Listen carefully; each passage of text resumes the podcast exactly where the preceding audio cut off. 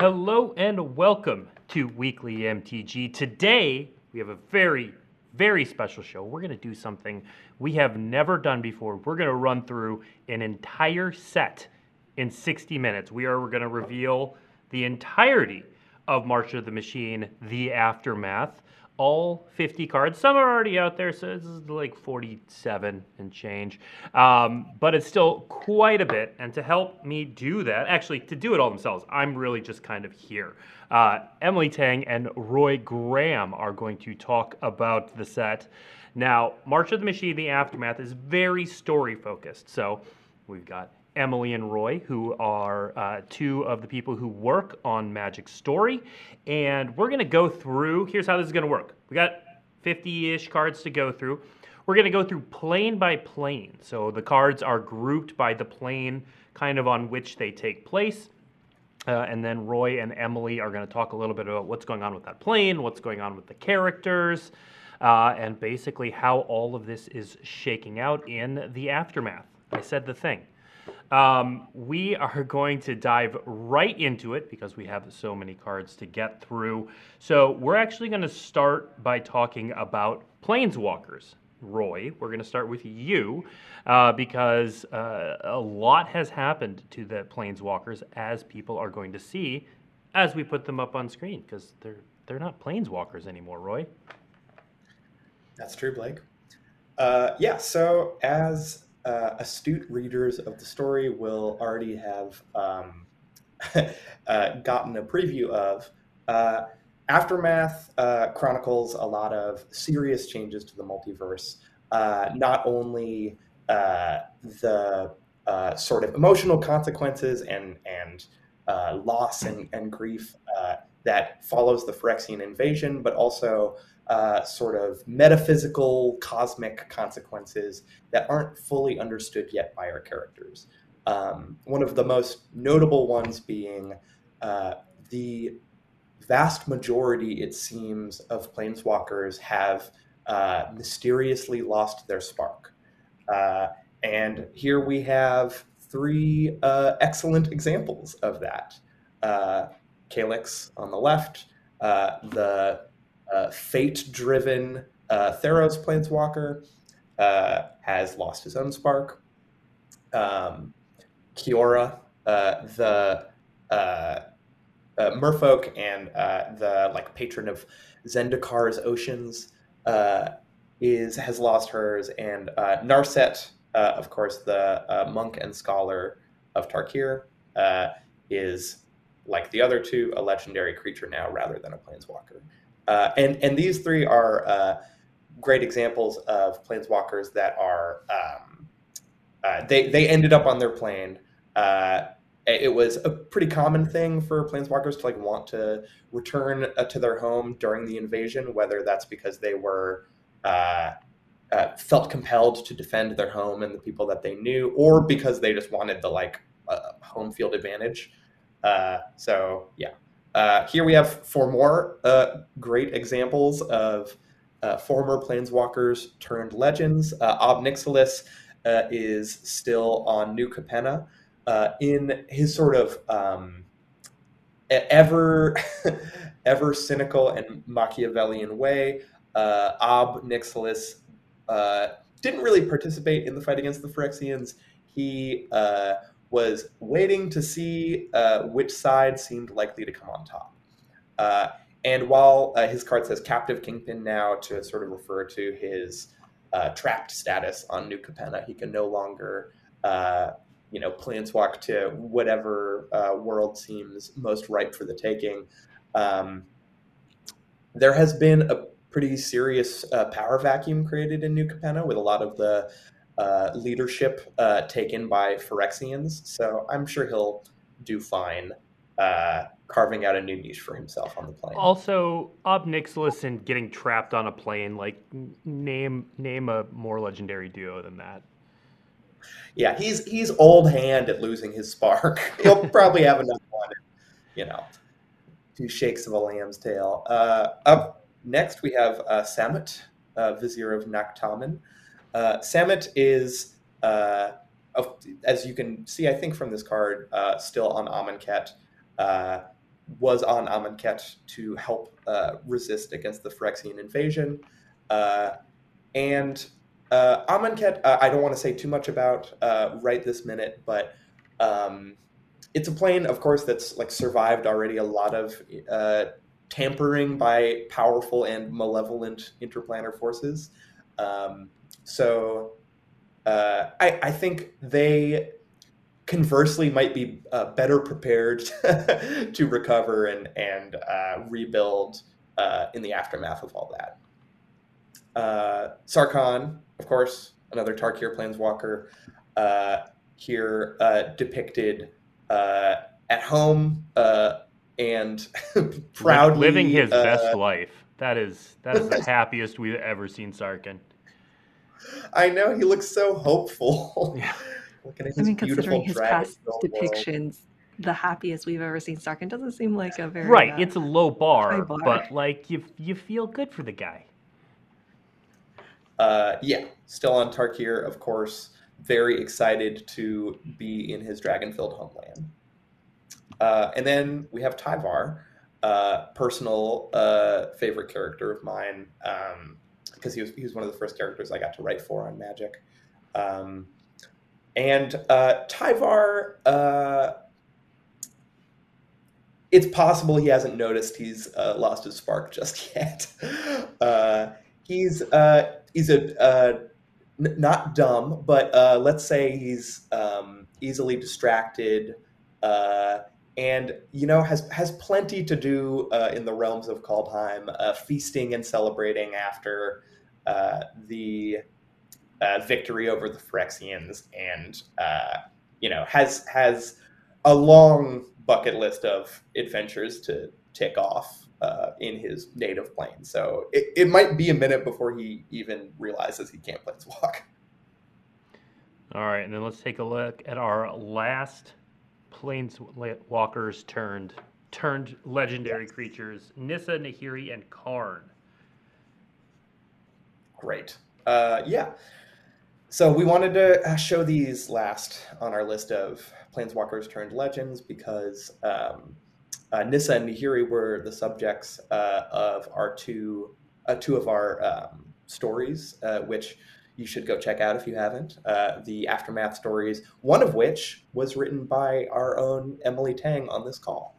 Um, and then Karn, of course, is is present with them as well. So uh, Nissa uh, awoke from her uh, Phyrexian completion uh, on Zhalfir, um, which has been uh, swapped back in to the multiverse, uh, trading places uh, with New Phyrexia, which is now stranded out of the time stream somewhere and presumably declawed for the moment. Um, Nahiri, on the other hand, awoke in uh, the rubble of the skyclave that she had uh, been attempting to use to take over Zendikar in Elesh Norn's name. Uh, so one of them woke up surrounded by like uh, friends and, and loved ones and things like that. Um, and the other woke up uh, like miles beneath the surface of the earth. so not great. Sort of a different um, different experiences of uh, returning to um, non Phyrexian status. And then uh, here we have Karn, uh, who, if uh, again, readers of the mom story uh, will remember that um, Karn had his body like extremely messed up by uh, Elesh Norn and the Phyrexians. Uh, so you can see a little bit of his own efforts at, at reconstructing himself. Karn has uh, you know, corrected in a way his, his greatest mistake, uh, and now finds himself uh, making a, a, new life uh, along with the uh, uh, Mirran refugees on Zhalfir. All right. Speaking of Zhalfir, let's talk about what's going on on that plane on the cards in this set. So We'll put yeah. the Zhalfir cards up here. So we, we've seen Nissa and Karn. That's just to show that they are on Zhalfir currently. But what else is going on here, Roy? Mm-hmm. Yo, there's so there's quite a bit.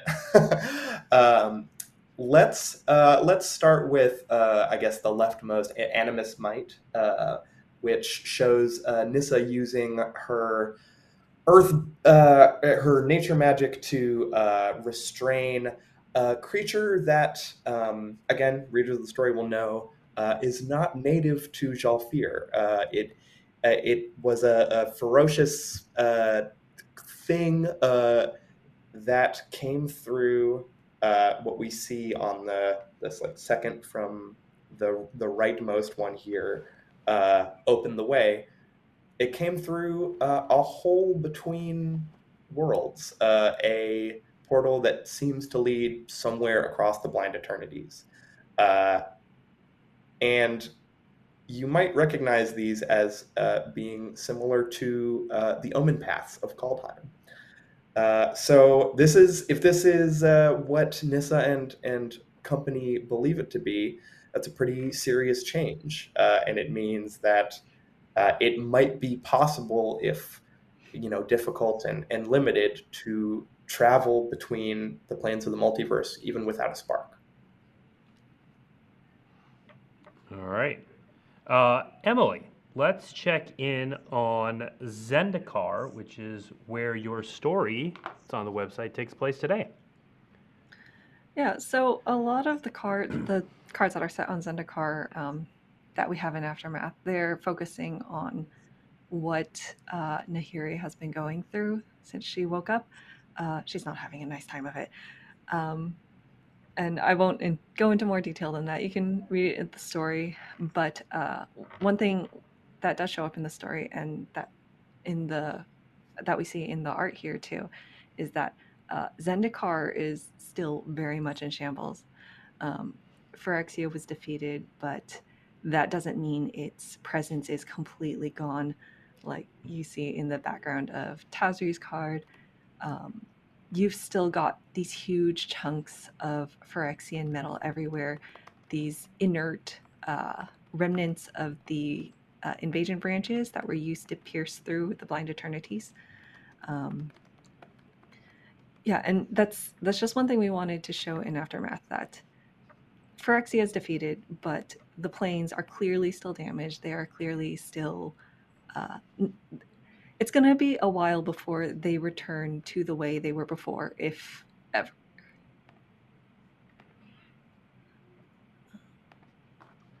All right.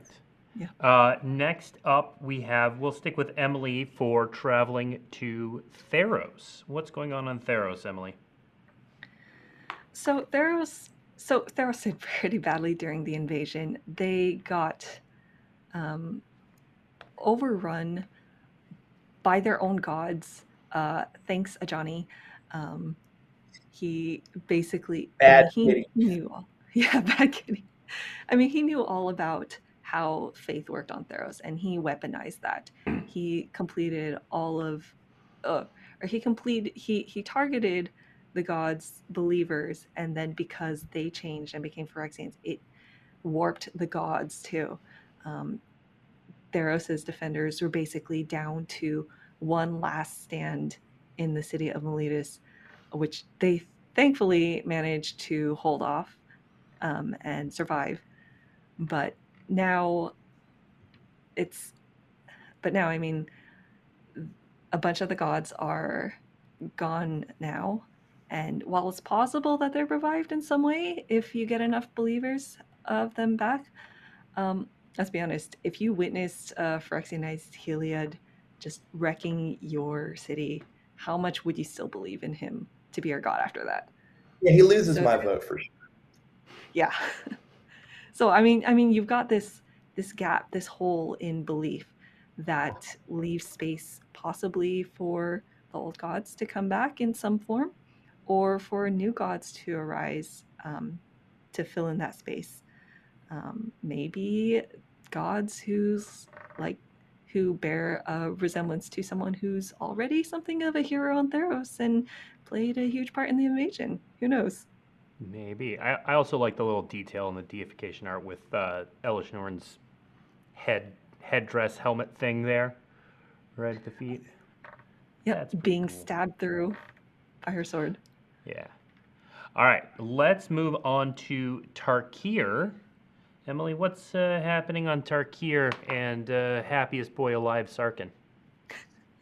So, I mean, Sarkhan's Sarkhan's just happy to be back with his dragon. He's having a good time of it. Um, I don't think I could say the same for Narset.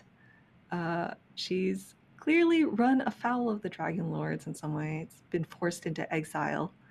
Um, who knows what she does next? Maybe she goes off and sets up her own monastery or just goes into hiding and isolation. Uh, we'll have to wait and possibly see. Um, but I mean, during the invasion, dragons and the people they ruled over were forced to work together to keep from being overrun. And now, in this post invasion world, it's a question of whether this is sustained or if they revert back to their former ways. Like, not everyone has been happy living under dragon rule and might take advantage some of things to reason. try to change. Yeah, for some reason. Who knows why? Except for Sarkhan. He's overjoyed. Yeah. I think Uh, I think Sarkhan's actually ve- pretty okay with losing his spark. He's just happy to be back home. Yeah. Uh, I do. There is a question in chat I want to address before we go. These these cards are standard legal. Legal. So the aftermath is it's an odd set. It's our first sort of small release after uh, a main set release that is meant to be the sort of addendum to the story. It's the first time we're doing a set like this, so it, it is really interesting. There are going to be a lot of questions. If you do have questions about sort of what this set is or the makeup or anything like that, do put them in chat. Uh, it's easier if you tag at Magic, and I will try to answer them.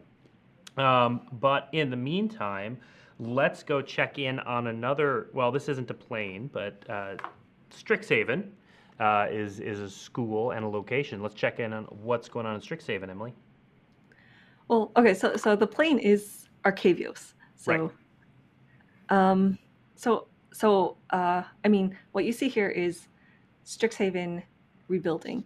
Um, like that's a, that's a big thing we see throughout aftermath. Everyone's trying to pick up the pieces and figure out how they're going to move forward in this in this new world that's seen some pretty some pretty drastic changes. Um, there, people are rebuilding um, on on Arcavios, literally taking advantage of this time to uh, refashion the campus. Uh, naturally, Lorehold is uh, playing a pretty big part in that.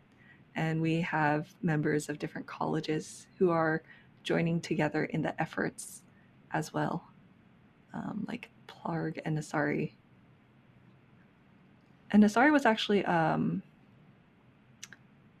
completed during the uh, during the invasion of Arcavios, but they're clearly better here. She, she got better. She got better. They got She better. got better. they got better. More details they to come, but yeah. Or they got better. All right. Uh, Roy, let's move on to a fan favorite plane, Ravnica. What's going on on Ravnica? Yeah. Um, so uh, Ravnica uh, took a pretty hard hit during the invasion. Um, the uh, so uh, the the guild that Vraska targeted uh, to uh, rapidly complete and and be her sort of foot soldiers um, in uh, the continued invasion of the plane were the Golgari uh, which makes a sort of twisted sort of sense because uh, she once led them in her non-Phyrexian form. Uh, and once she had uh, completed a, a, you know critical mass of them, uh, the she uh, raised the Undercity itself up into uh, the streets of Ravnica to sort of unleash uh, her Phyrexian army. Uh, so it it was awful. It was it was uh, a terrible mess. Uh, and uh, while the Golgari Guild is is still around, uh, there I think uh, there is probably some hard feelings, whether or not that's fair, from the other guilds about their sort of outsized role as foot soldiers of the Phyrexians. Um, again, tough because they're just as much victims as anyone, but uh, you know, uh, hard feelings after the terrible uh, effects of war are not always fair. And then we see here Niv Mizzet, uh, who uh, is paying close attention, I'll say, to uh, the changes that are sweeping the multiverse in the aftermath of the invasion. And now, uh, Roy, so it says Niv Mizzet Supreme. Is this just, you know, kind of a reestablishment of his status quo, or is this a new status for Niv Mizzet? Basically, has he changed, or is this same old powerful Niv Mizzet? He's um he's still the living guild pact. Uh, he is you know just as much a, a important presence in Ravnica as ever. Um, he might be seizing some degree of emergency power in the immediate uh, aftermath uh, to uh, make sure that Ravnica stays uh, at least relatively stable. Uh, but uh, yeah, you'll you'll see at some point down the line. All right. Emily, we're going to go back to you. Let's check in on New Capenna. So New Capenna is again doing a lot of rebuilding. Um, we've the families are actually chipping in and selflessly question mark offering their services to help rebuild. Um, I mean, but like, how selfless are any of the families really? and uh, as as we saw before, Ob Nixilis is trapped here. Um, last time he was here, he kind of made a mess of things, and now he's not having the nicest time. All these families who are out for his blood. Um, so we'll have to see what happens to him then. But um, I mean, the angels are back as well, and it it's been a while since they've been an active part in running the city, and think they finally decided that uh, it's it's been a little too long. Families have been running things for a little for longer than they should now, and it's time to really crack down and start cleaning up the place. And Rocco's starting a food truck business. Yeah. I mean, that's the evolution of every good restaurateur these days. All right, now let's head to uh. Emily, back to you again. So Kamigawa, a lot of it is just everyone's trying to take advantage of this chaos to further their own agendas. Um, whether like there's you get the reckoners who are all trying to get a leg up or leave for good unsuccessfully sometimes um, you get demons, the Oni who are uh, who are uh, taking advantage of probably uh, Kyodai not being not watching the their their prison in the spirit realm nearly as closely as before, and breaking through. Um, yeah, Hidetsugu, uh, like Hidetsugu was really steering the invasion, but clearly he's not the only one to mm-hmm to think like, oh, this is a great time to come over and, you know, get back to my old ways. um, and we also have Nashi here, um, who's sort of taken on the mantle of Tamiyo, his adopted mother. Um, Tamiyo was uh, Phyrexianized and killed during the invasion, but she managed to re- save a recording of her non Phyrexianized self in one of her scrolls. So that's who uh, Nashi, that's what Nashi has with him um, as he goes around and he's continuing her her work, her story circle, going around um, collecting stories the way she used to. Yeah, that flavor text is nice. It's, it's it makes you feel a little bit nice after brutal Tamiyo death. All right, let's continue on. We're, we're going in rebel, reverse alphabetical order, and in case anyone can't tell. So we're going to move on to Kaldheim. Still with you, Emily. All right. So, I mean, Kaldheim, uh, this aftermath was sort of a Ragnarok for, or, or, sorry, the, the invasion was sort of a Ragnarok for them. Um, but what happens what happens after you survive through Ragnarok? You throw a throw a wild party, you celebrate, you tell you you tell stories of all the awesome things you did during the fight. Um, and I say if you survive, but you know, even if you're dead, you can uh, you can continue on the party. It doesn't matter as long as you were in the fight and you got an epic tale of your feats to tell. Um, we also see, I mean, we see the uh, the world tree starting to regrow as well uh, during the invasion.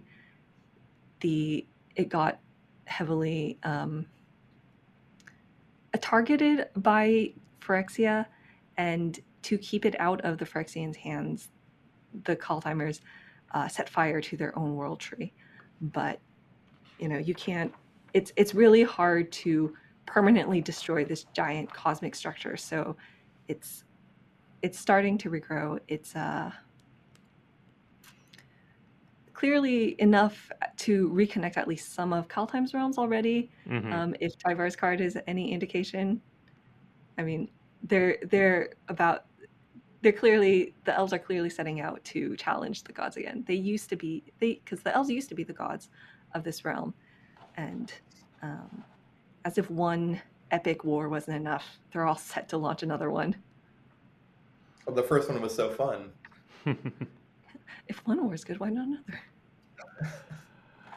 All right, next up, let's travel over to Kaladesh. Emily, what's going on on Kaladesh? Well, Kaladesh is like deep into rebuilding. They've um, a lot of a lot of vital structures got damaged uh, during the invasion. The Aetherflux reservoirs reservoir was targeted um, and probably really heavily damaged as well.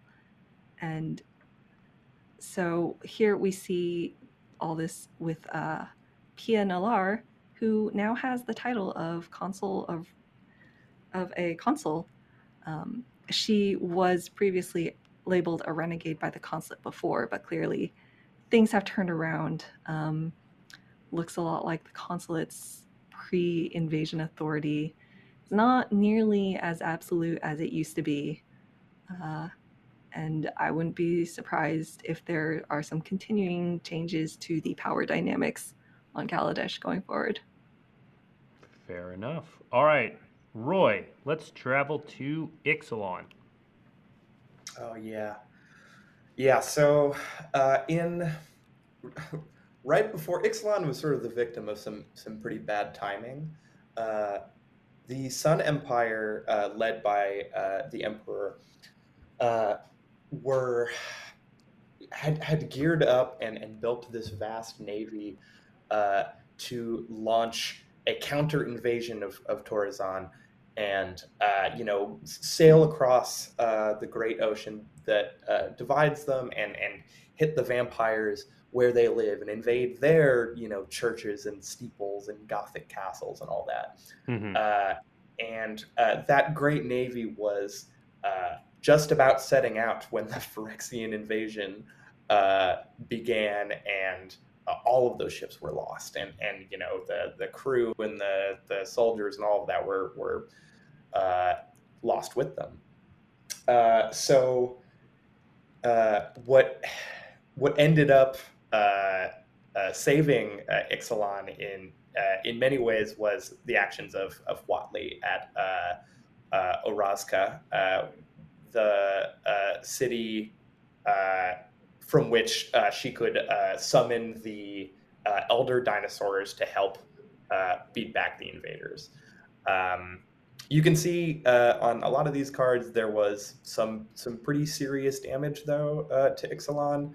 Uh, we've mostly seen the consequences uh, in the Sun Empire on this set, uh, but you know, the plane it, itself was uh, like many uh, had some some pretty serious uh, spanners thrown into the various uh, engines of power, uh, and uh, I think the return to Ixalan, which is coming in not too long from now, the Lost Caverns of Ixalan, mm-hmm. will show a lot of that a lot of that change.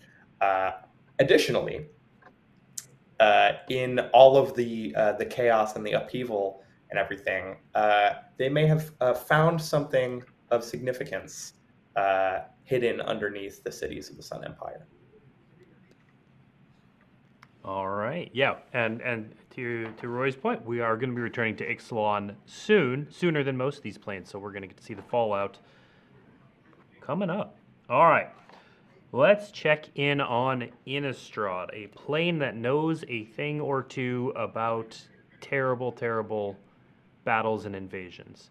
Uh, all right, what's going on on Innistrad, Emily? I mean, so Innistrad during the invasion was it's so it, I mean Innistrad is a monster infested world. Um, the difference was just these monsters were from outside the plane, and now that they're gone, we are back to the monsters that we know. Uh, but um, yeah, I mean, vampires are gonna vampire all the, until the end of time. Vampire's gonna vampire. Uh, Sigarda seems to be doing pretty well though. Yeah, Sigarda Sigarda is actually like so she's um still somehow channeling Halo, um, which is actually Hmm. the humans might be getting a bit of a leg up on Innistrad now. Now that she's become this sort of she's she was already sort of leading the angels before to protect the humans, but now that she's this she's become this channel for continuing channel for uh, Halo, this magical uh, angel energy. Um, it seems like there could be some a little a little light at the end of the tunnel for the humans here, or at least or at least a, a chance to you know not be so heavily hunted. Yeah. Maybe only lightly hunted. Speaking of hunting humans, Roy, how's Ikoria doing? uh, not great, Blake. um, so uh, you you can see here on the the rightmost card, Drannith Ruins. Uh, uh, Drannith uh, was essentially erased from the map on Ikoria. Uh, the the issues of um, a legion of completed giant monsters uh, were were a, a little too much uh, for the human uh, defenders of the city to solve, um, uh, and uh, uh, readers of the story again will remember that uh, was taken up. Yeah, that was my story. It was a lot of fun to write.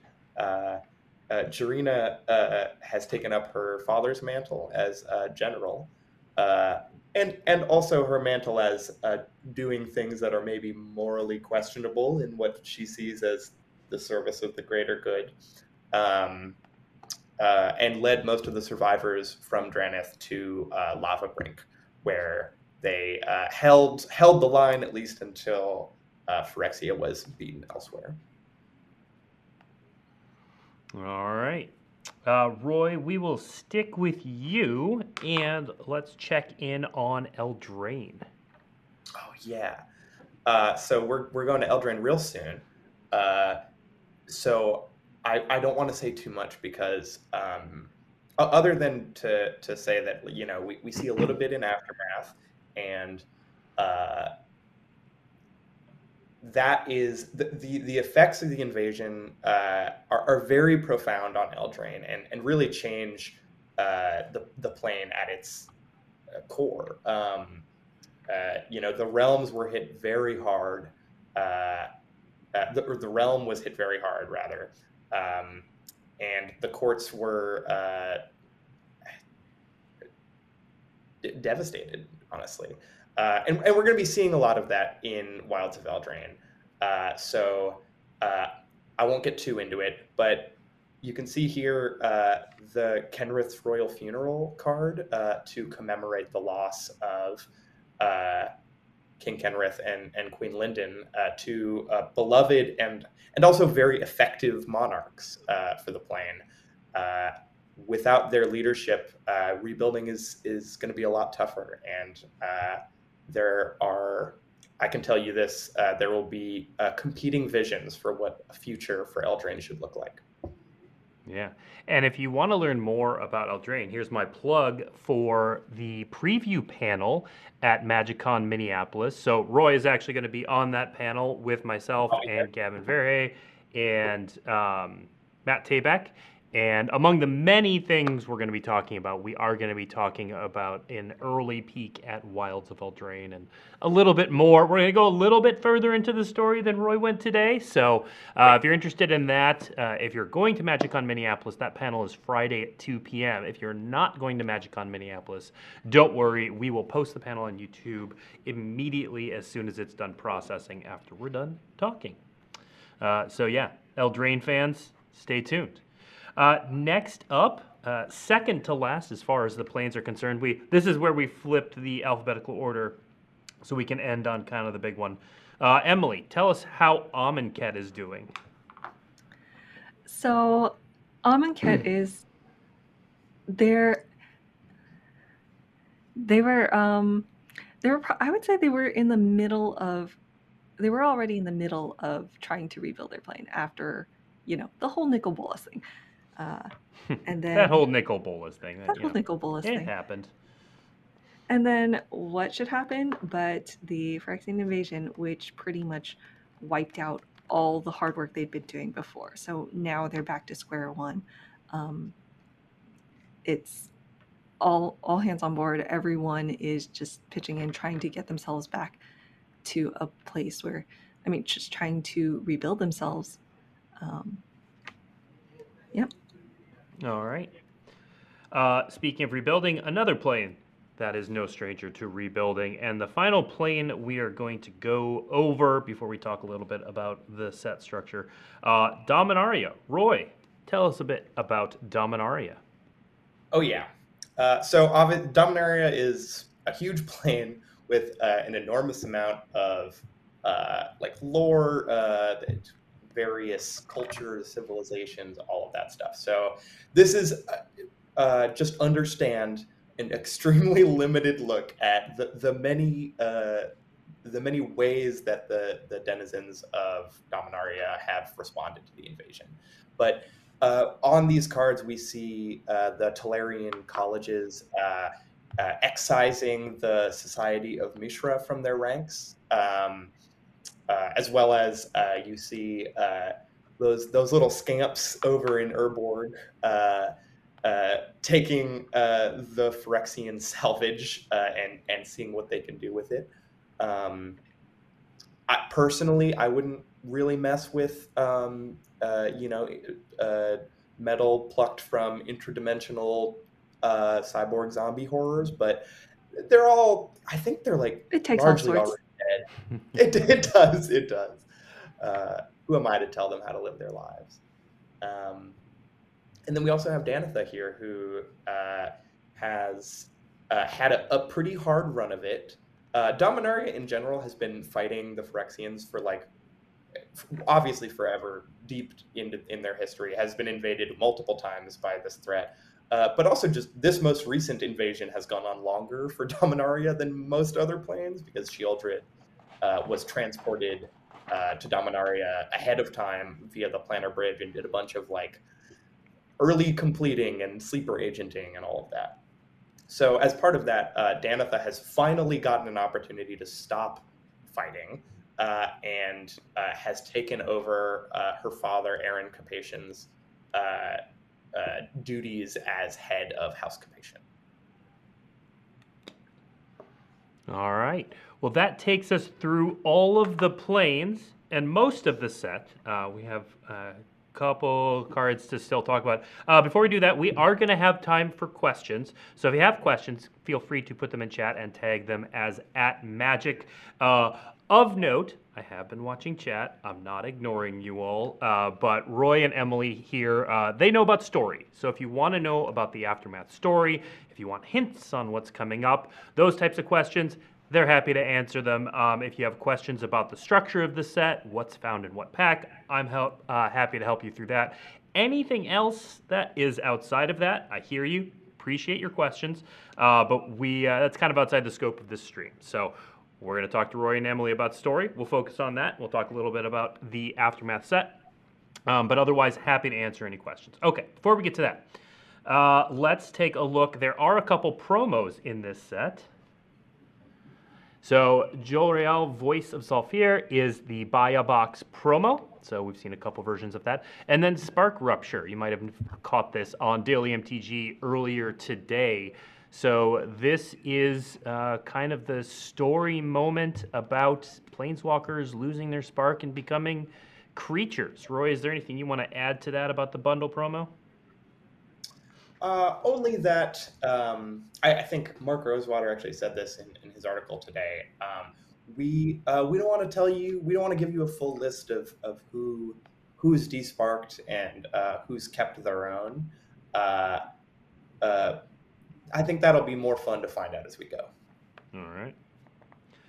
Okay, and then last thing before we get to questions. So there is a good deal of booster fun in this set. Now, if you head to dailymtg.com right now, uh, there is an article call, up called Collecting March of the Machine, the Aftermath, that will walk you through the details on where to find everything. But these are the different booster fun treatments in this set. So there is only one borderless card, that is Spark Rupture. Uh, the explanation there is that Spark Rupture comes from the Blind Eternities. So most of the booster fun in this set is based around the second one there, which is planar. So similar to March of the Machine, most cards get a planar treatment, which shows what plane they take place on. Uh, Spark Rupture doesn't take place on any plane, so it's all about what's happening uh, in the Blind Eternities and throughout the multiverse. There are, of course, extended art cards, as we do in, in every set. Those can be found in collector boosters. Foil etched cards are also available, and then there are the retro frame. And of note, the retro frame is sort of a stand in for the planar frame for anything taking place on Zhalfir. So that's why Karn there is getting that retro frame treatment. Okay, so let's jump into questions. Um, here, Emily, this is a question for you because I believe it's in your story today. Where's Ajani? Uh, currently, like okay so he's actually as okay so as far as the story is concerned he's uh off wandering being sad cat somewhere. Um but hmm. uh i don't know. Roy do you have anything to say about where Ajani is right now? Ajani is is not uh Ajani was Phyrexian for longer than most of uh, the other evangels of Elesh Norn, uh, and did terrible things uh, during his his time, you know, out of out of control of his own body, obviously, but but still, uh, I think we got a glimpse in into the in the Nissa and Nahiri stories uh, that suggested they they remember clearly everything that they did as Phyrexians. Uh, this, so this sits really badly with his own internal like eh, yeah. with his with his morals with his mm-hmm. personality. It's just um so yes. So he's not he's not ready to rejoin his his friends and and in fact like people that he used to mentor and everything. He's he needs to he needs to come to terms with what he did on his own. So that is happening tried, somewhere off the computers well, well he did try to uh come to terms with it with the help of someone else who'd been through a similar situation, who was in a similar situation. Um, he did. He did that didn't really that. go exactly as he'd hoped. Read today's story on dailymtg.com. Um, while we're on the whereabouts of planeswalkers, um, so Obviously, we've left some of this open. We haven't checked in with every planeswalker, uh, but I am going to ask the question. Feel free to give the coy answer. Uh, is there any news on Jace or Vraska? We'll, we'll pair those together since they were last seen together. Uh, great question. Uh, so, Vraska, uh, uh, attentive readers will have last seen Vraska at the end of the Ravnica side story uh, for March of the Machine. Uh, she was uh, uh crushed under some rubble after uh, being horribly electrocuted by a thing that a, a blood oil machine that Ral made. Not good. Uh, and uh, but her body was never recovered mysteriously. Uh, Jace, similarly, uh, we last saw in the March of the Machine story, uh, having been completed, but uh, we don't know where uh, he was sent as one of Norn's evangels. Uh, so his whereabouts are also unknown. Okay. Uh, we did get a question since since so many planeswalkers are losing their spark. Question: Is this the end of planeswalker cards? I can answer that one. No, Planeswalker cards are not going away. Um, you'll notice that, for example, Chandra kept her Spark. Uh, but exactly what that's going to look like, you'll have to kind of stay tuned a little bit. Uh, next one, let's go with um, question for either of you, uh, heading back to Theros. Which gods were completed, and will we ever see those cards, or are they fine now? So, so what happened to the? Who are the completed gods? What happened to them? That we know of as of yet.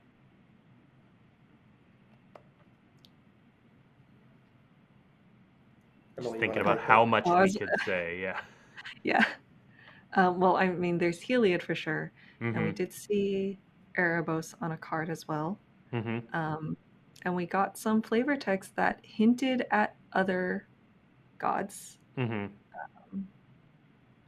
Um, and I think that's all I can say about who definitively has been Phyrexianized. As for whether they'll get better or um, whether they're gone for good, that's going to, I think that's going to depend a lot on how how their believers or whatever whoever's left of their believers um, continue to think about them or if that change or if that changes like mm-hmm. we we might get them back but in an altered form uh, we might get them back exactly the way they were we might not we we might see them replaced entirely with a new deity one mm-hmm. that's sprung from you know uh, the new thoughts and beliefs and faith of the people of Theros. All right. Um, let's see. Let's go. With, uh, here's a popular question: Is Tibalt dead? Uh, so uh, last we saw Tibalt, uh, he had uh, while battling Tyvar uh, on a precariously high bridge in New Phyrexia, he was thrown off it, and I believe landed with a metallic crunch somewhere out of sight. Um, so last we saw him, he was on New Phyrexia. Uh, he wasn't doing great, but uh, is was probably less dead than some some people. Um, uh, but more dead than others. More dead than others, certainly.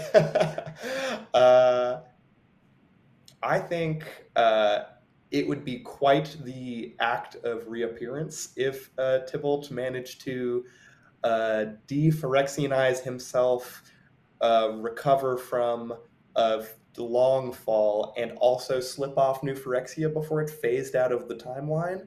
Uh, but he is also he's a squirmy one, so uh, if anyone could pull it off, it'd probably be Tibalt.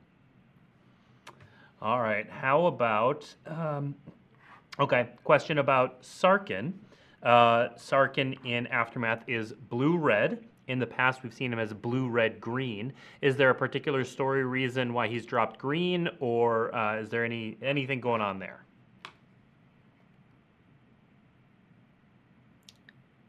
Um, I'm I'm not sure I have an answer for that one. Okay, that's fair. Like we're I'm throwing these questions out to, to Emily and Roy, but we have to we have to know that there's a lot of stuff that's being set up for future sets, um, especially uh, stuff that's nearby, and and some of it we can't we can't quite get into, but we'll we'll answer. And, and some of it has also, I mean, some of it is yeah. also like um, it's it's been a while, like internally since mm-hmm. we've worked on aftermath, so a lot of details. Uh, we don't necessarily retain all the details of why we made some decisions. Yep. I, I actually feel like I do have uh, an answer for this, but it's oh, it's not one that I can tell anybody. Okay. Unfortunately. Uh, let's see. I, I can't wait to tell you all in, in two years or three or four or however many it's going to be. and that's and that's the challenge with a lot of this. A lot of the story stuff is, you know, if if there's a, a hole in the story, a thing we haven't told you that seems like it should be there, there's probably a reason for it. Um, let's see. How about a lot of good questions in chat. Uh, bu- bu- bu- bu- bu- let's see. Uh, we haven't seen or heard from Sorin throughout all of this, and and we know Sorin's around doing Sorin things. Is there any update on Sorin or what he was up to this whole time? So I'm pretty sure Sorin was actually on Innistrad fighting. We just we it's it's a huge marathon was a huge uh, Yeah. sorry well March on Mission was a huge set covered a bunch of plates so we didn't necessarily um, have the space to show everyone or every single moment we wanted um, but I believe we did manage to slip a mention uh, of him into the uh, into the Innistrad side story. Mm-hmm. Which was focused instead on uh, uh, Gisa and, and Gerolf. Um, uh, which that story, if you haven't checked it out, it's it's really fun. Uh, it's it's a lovely little bit of like goofiness in the middle of all of the the darkness of the invasion. Mm-hmm. Um, uh, and I, we wouldn't have we wouldn't have been able to get that if we had spent that story slot um, checking in on our favorite vampire edge lord. So Um, I saw this question a bit earlier that I'll take on. So there was a question about now that the the Omenpaths are opening up travel between the planes, will this lead to crossover with universes beyond sets? No, uh, it will not. They that is the magic multiverse. Uh, they are not opening up into other universes that don't that don't work that way. Um, Okay, I, we've gotten we've talked a little bit about this, but I, I think it's worth going back since it was literally the first thing we talked about Roy, um, and and expanding if you can. But um, can you talk a little bit more about what we know so far about how the planeswalkers who were desparked lost their spark and and why it didn't kill them? yeah, sure. Um, so uh, as I've said, just to to uh, reiterate, I guess. Um, the process by which this happened is is still mysterious to our characters. Uh, so there's a lot they don't know. Um, what they what they do know is that uh, the process was gradual. Uh, that uh, it wasn't um, violent uh, in the way that like the Elderspell was uh, Mhm. when it uh, like tore sparks from people's bodies and and their souls with it in that instance. That didn't happen.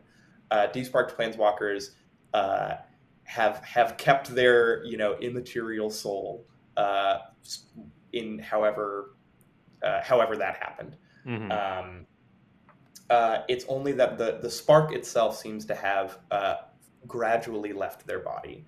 Um, whether uh, that spark could be found again, whether uh, where that spark might have gone, uh, because you know conservation of energy is a thing in the magic multiverse also.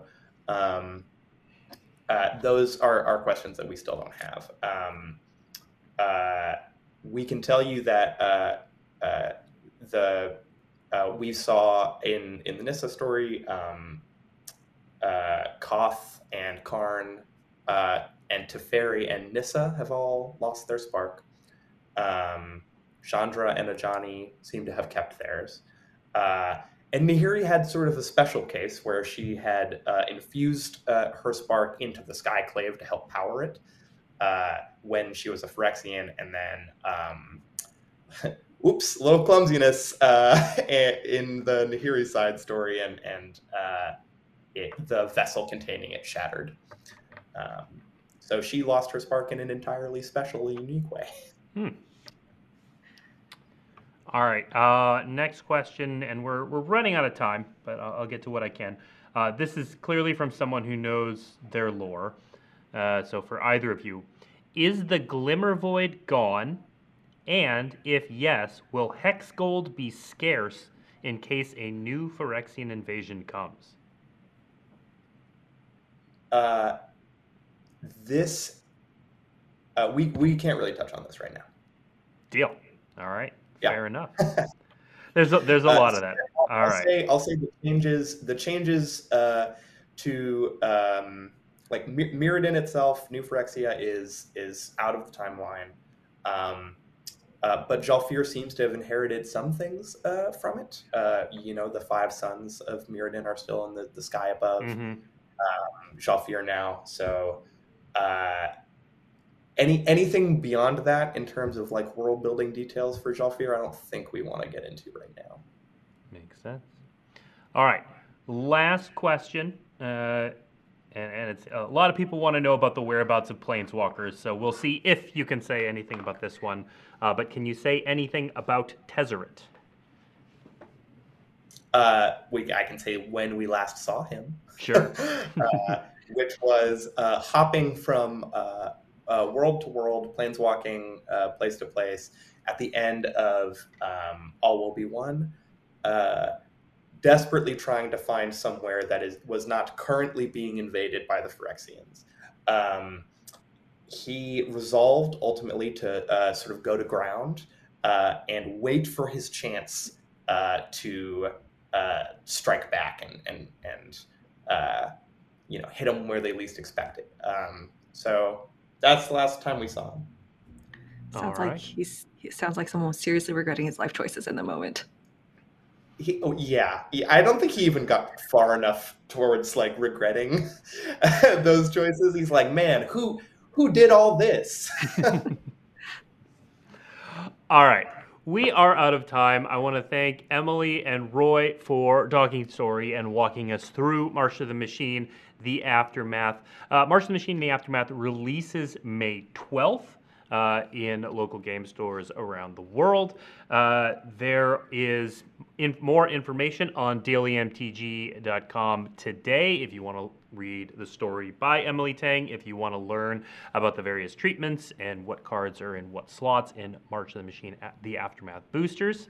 Uh, additionally, I'd be remiss if I didn't say again that uh, this Friday at 2 p.m. Central Time, 2 p.m. local time, at MagicCon Minneapolis, we are going to be hosting the preview panel. And the preview panel is going to have a ton of information. We are um, really making these special for attendees and people who watch at home afterwards. We are going to talk Wilds of Eldraine. We are going to talk Doctor Who. We are going to talk The Lord of the Rings, Tales of Middle Earth. We are going to talk upcoming arena things. We are going to talk Commander Masters. And yes, that includes preview cards for some of those, not all of them, uh, but we are going to be showing preview cards. We're going to be talking some mechanics. We're going to be showing art and lore, and it's a whole thing. You definitely don't want to miss it. Uh, 2 p.m. on the main stage Friday at MagicCon Minneapolis. Or if you are at home or not coming on Friday, it will be posted on YouTube immediately as soon as it's done uploading. So uh, we hope to see you there. Next week, Weekly MTG is off because we will be traveling back from MagicCon Minneapolis. Uh, but the week after that, we'll be back uh, with uh, some stuff to talk about, which I can't share right now, but we'll we'll talk about it later. Uh, thank you for tuning in. Thank you, Emily. Thank you, Roy, and we will see you later.